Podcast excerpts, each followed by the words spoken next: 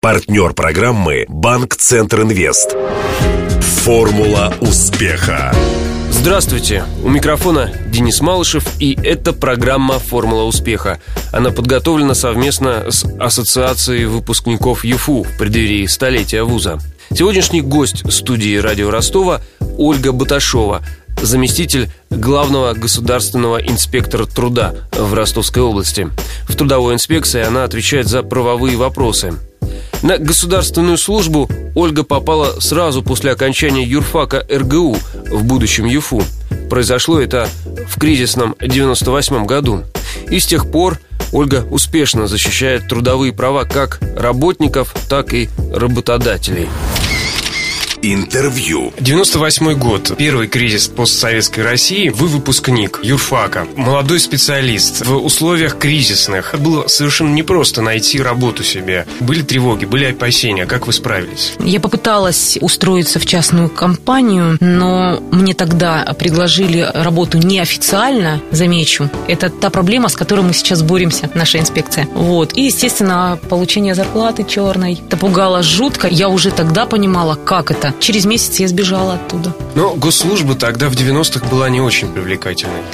Да, и она была не очень привлекательна чем? Конечно, зарплатой. Как сейчас помню, пришла в инспекцию, и когда на собеседование меня вызвал руководитель, он еще пошутил. Говорит, Ольга Анатольевна, мы, конечно, приветствуем молодые кадры, но я вам сразу говорю, зарплата маленькая. Хватит, говорит, на две губные помады. Как бы так, да, у меня был оклад 446 рублей тогда.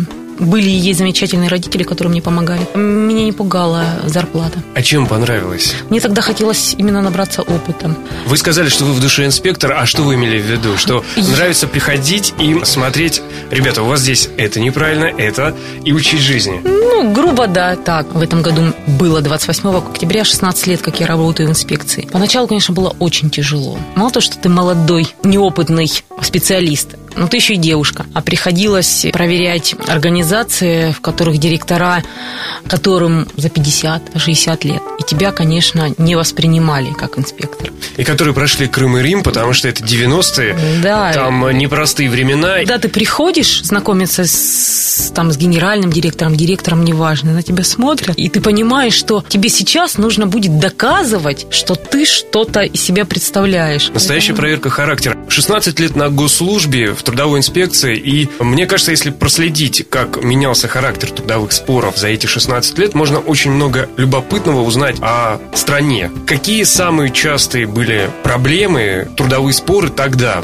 в конце 90-х, начало нулевых? Как раз-таки в то время, да, когда я начинала работать, жалоб как таковых не было. Мы ходили в основном с плановыми проверками. То есть мы выбирали организации, составляли планы и выходили. Ну, были единицы. В основном это ну, расчет при увольнении. Тогда как-то не стояла проблема невыплаты заработной платы. Могло быть там ну, 100 жалоб в год. Сейчас это около 5-6 тысяч.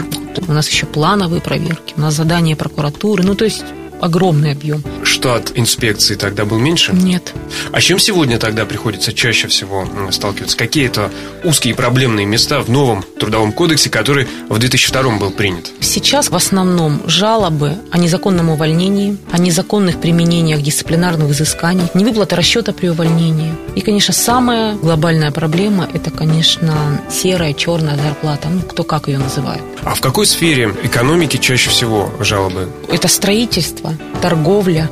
Там как раз-таки больше всего жалоб встречаются на неоформление трудовых отношений о будущем. С 1 января, я слышал, будет меняться сумма штрафов. Если сейчас э, мы наказываем работодателя за нарушение трудового законодательства по одной статье, штрафы идут на должностное лицо от 1000 до 5000, на юридическое от 30 до 50, то с января законодатель разбивает по составам нарушения. Ну, грубо говоря, не проведена специальная оценка условий труда. Раньше была аттестация рабочих мест. За это ты отдельно наказываешь, там, например, 50 тысяч. Угу. Вот, там, не выплатил зарплату, другие 50 тысяч. То есть мы приблизительно просчитали, мы за проверку можем делать до 200 тысяч штраф. Если я сейчас штрафую за 10 нарушений одной, одной суммой, ну, даже максимум 50, то я с января обязана буду разбить за это, за это, за это и таким образом практически до 200 тысяч. Я боюсь даже представить, что это будет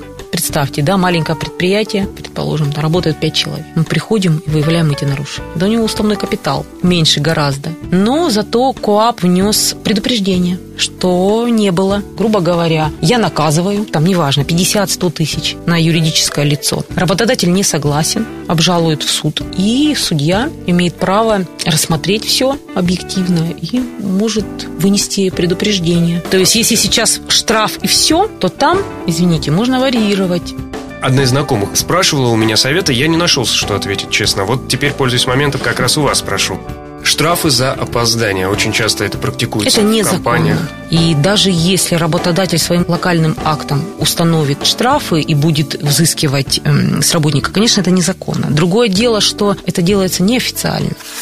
Блиц-опрос. Наша программа называется «Формула успеха». А вот как бы вы определили свою формулу? Самое главное, нужно ставить цели и их добиваться. Вы учились на четверки и пятерки, все-таки иногда прогуливали лекции, но непонятно, какие лекции. То есть какой предмет давался тяжелее всего? Однозначно гражданское право и гражданский процесс. Я их жутко не любила. Если я любила уголовное право, я была вся в нем. И диплом был именно по криминалистике. Есть две разных точки зрения на университетское образование. Для одних это прежде всего образование классическое, которое должно ориентироваться на некие фундаментальные вещи. Кто-то, наоборот, требует от высшей школы, чтобы она была более гибкой. Вы сторонник какой точки зрения? Я все-таки первой точки придерживаюсь. У меня дочка растет, и она мне как-то задала вопрос, говорит, мам, ну я ж, наверное, тоже буду юристом. Ну как это, мама юрист, папа юрист, дядя юрист, тетя юрист. В общем, получилось, что семья юристов. Вот, наверное, у меня вариантов других нет. И я ей объясняю, что, дочка, ты понимаешь, это основное. Ты потом, отучившись вот, да, на юриста, если захочешь что-то другое, ты всегда можешь получить второе образование. Когда ты будешь обладать знаниями, которые тебе заложат именно в этом университете, ты потом можешь работать везде. Книга, которые зачитывались в студенчестве. Одну какую-то. Можно несколько. Конечно, классика. И Чехова, и Толстого, «Война и мир» — это то произведение, которое, мне кажется, вообще любой должен прочитать. Недавно прочитала его уже будучи в сознательном возрасте. Отвлечься от работы вам помогают как раз-таки книги. Очень мало времени на чтение. Ну, осилить «Войну и мир»? Это я вот так напряглась, скажем так, потому что все-таки ребенок, и время очень приходится ей сейчас уделять. Я люблю театр. Я даже там в кинотеатры очень редко хожу. Я могу какой-то фильм интересный посмотреть дома. Театр нет. Я его обожаю.